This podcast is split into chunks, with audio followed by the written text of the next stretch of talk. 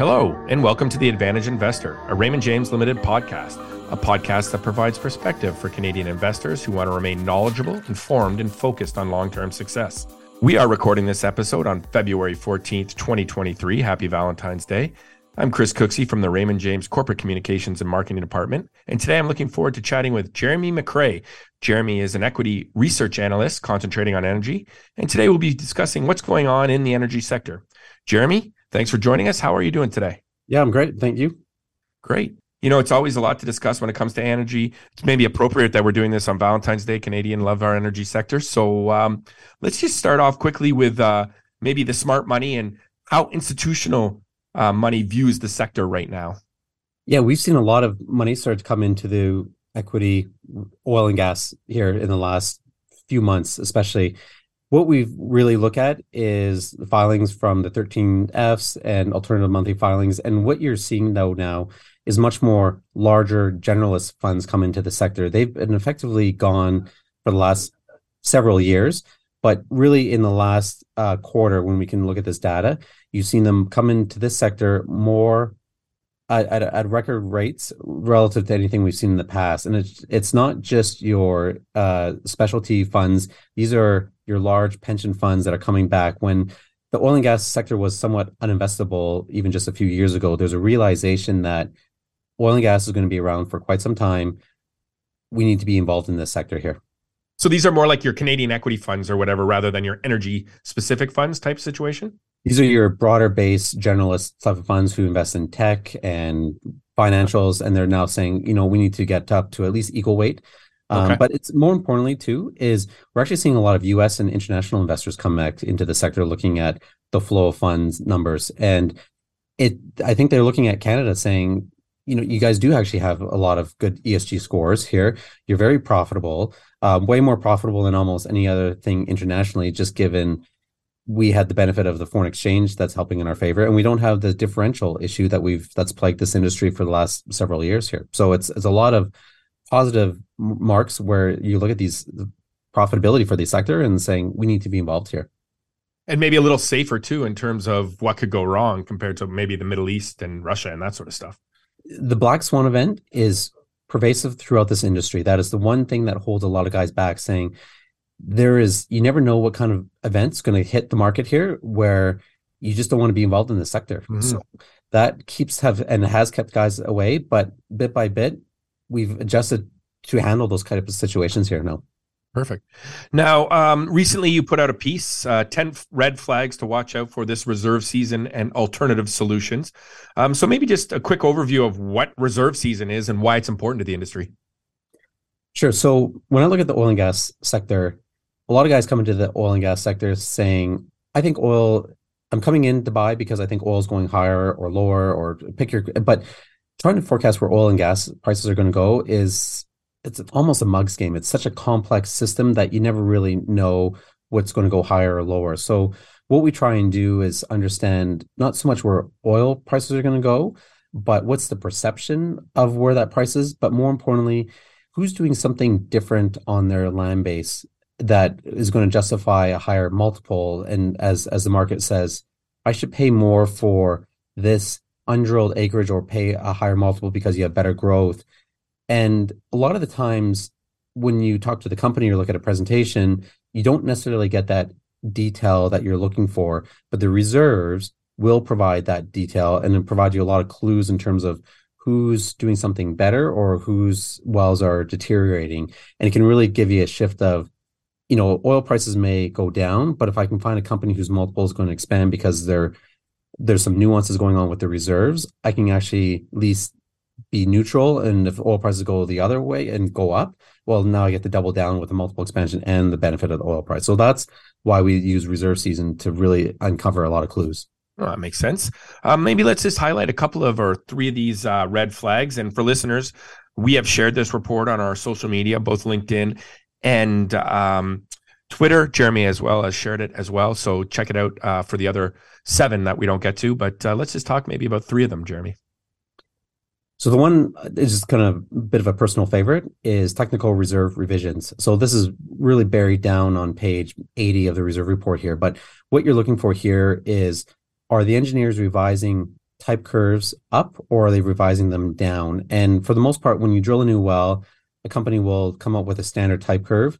And if the wells are coming in better, they'll revise those numbers up. And if they're getting worse, they'll they'll go down. And that way you can get a sense of is this land base that this company has and all the future inventory uh, is it getting better or worse? Because that's a good reflection of what's going to happen for future growth and sustainable di- dividendability and all the other things that kind of right. come along with that. But it all starts with the well results, and if the reserves are getting better, um, that that's a precursor for everything else that's getting better here.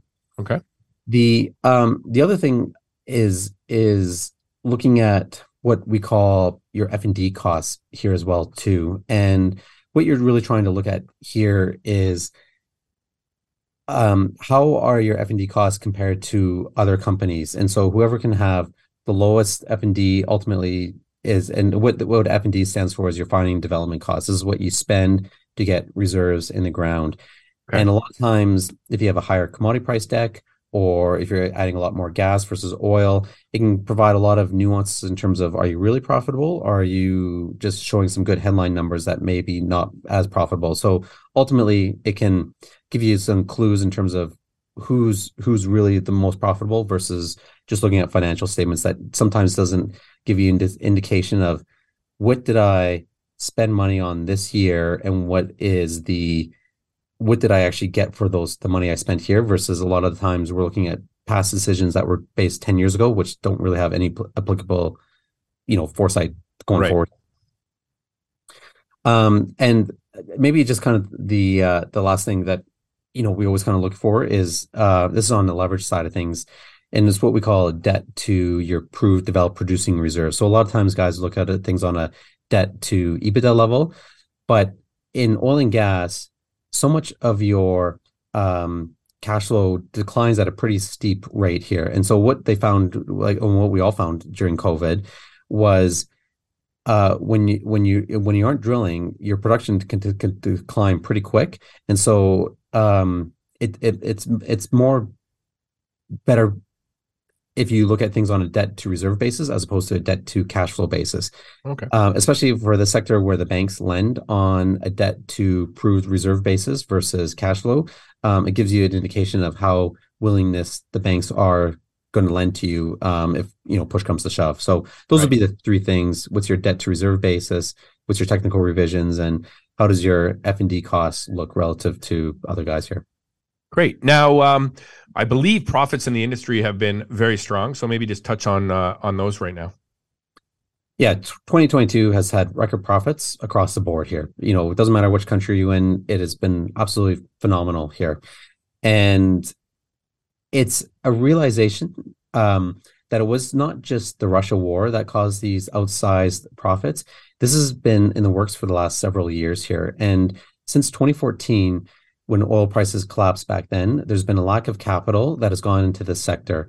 And part of it was the collapse of oil prices, but that transgressed into a realization with a lot of management teams that, you know, maybe we are transitioning to renewables pretty quick. We're all going to have electric vehicles here in five years, 10 years. And this perception that we're transitioning to renewables this quickly has said, you know what, maybe we won't do a new oil sands project. Maybe we won't build this new pipeline or oil battery uh, because we don't want to build something that's going to have a 10, 20 year life if oil and gas is not going to be here around in 10 to 20 years. So you really had a lack of capital that has gone into the sector over the last several years.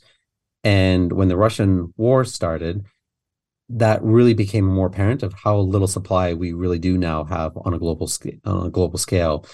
So the second part to this, though, is even though oil prices have jumped quite a bit, no oil and gas companies are really putting much more capital into the ground. They've seen their share prices perform well because they've given back these profits in the forms of dividends or buybacks, um, debt repayment, and they're saying, you know, we still don't know how this re- re- renewable transition is going to play out here. Um, our stock is doing well. Our shareholders just want dividends, so we're just going to continue to enjoy these high profits, give that back, and ultimately um, you're seeing more and more investors recognize that here and that's why you're seeing these big pension funds now come back into the sector that makes sense now um, in terms of usually when things start getting good you start getting the uh, a bit of merger and uh, um, acquisition activity how how has uh, m&a been uh, in this industry you know, it it should have been higher here. And part of the reason why we haven't seen it as high was you've had the volatility in oil prices, some of the extreme that we've ever really seen here before. Uh, what you need for M&A to happen is some stabilization in oil prices. And now that we've been sitting around $80 here for a few months, I suspect you're going to see a big pickup. Every six months, we do a, a survey with every oil and gas CEO here in the sector, public and private. We typically get about 60 surveys back from the CEOs.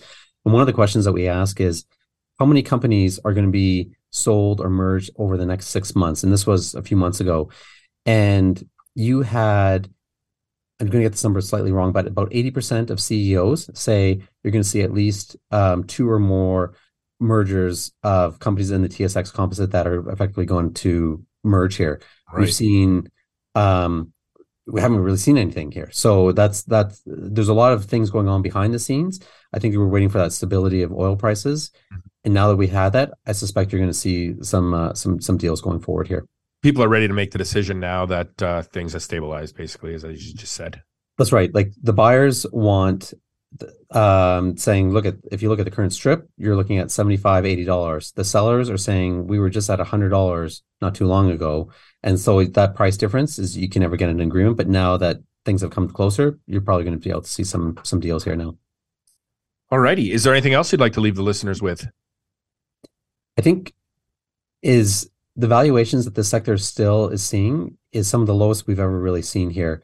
And it's just a realization that there's an trepidation that our oil price is going to collapse again. And when you look at where inflation is and your marginal cost to bring on a U.S. play a, a well in the U.S., uh, you you don't have that much bit of a room wiggle room going down. Like your break evens now for us are probably looking around 65 70 dollars for your next marginal well. Where in canada um, just given where our foreign exchange rate is here canadian operators are still seeing about 100 dollar canadian for theirs and the profitability for canada is is holding in quite quite strong. So um, between the valuations the basically essentially no debt now and uh, this high profitability. This is the best the sector really has ever looked, and I think that's why you're going to continue to see capital flow into the sector. Awesome. Well, Jeremy, thank you very much for sharing your insights. I hope you'll join us again as things evolve in this industry. As I said, very important one for Canadian and I guess worldwide investors. So I uh, hope you'll join us again, and thanks for joining us. Thank you. Take care.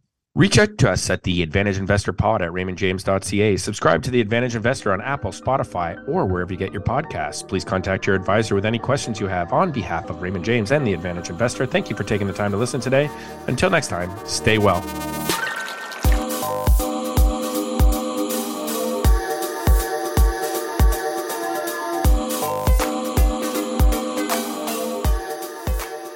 Podcast is for informational purposes only. Statistics and factual data and other information are from sources Raymond James Limited believes to be reliable, but their accuracy cannot be guaranteed.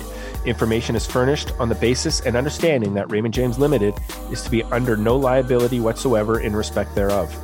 It is provided as a general source of information and should not be construed as an offer or solicitation for the sale or purchase of any product and should not be considered tax advice. Raymond James advisors are not tax advisors, and we recommend that clients seek independent advice from a professional advisor on tax related matters. Securities related products and services are offered through Raymond James Limited member of the Canadian Investor Protection Fund. Insurance products and services are offered through Raymond James Financial Planning Limited, which is not a member of Canadian Investor Protection Fund.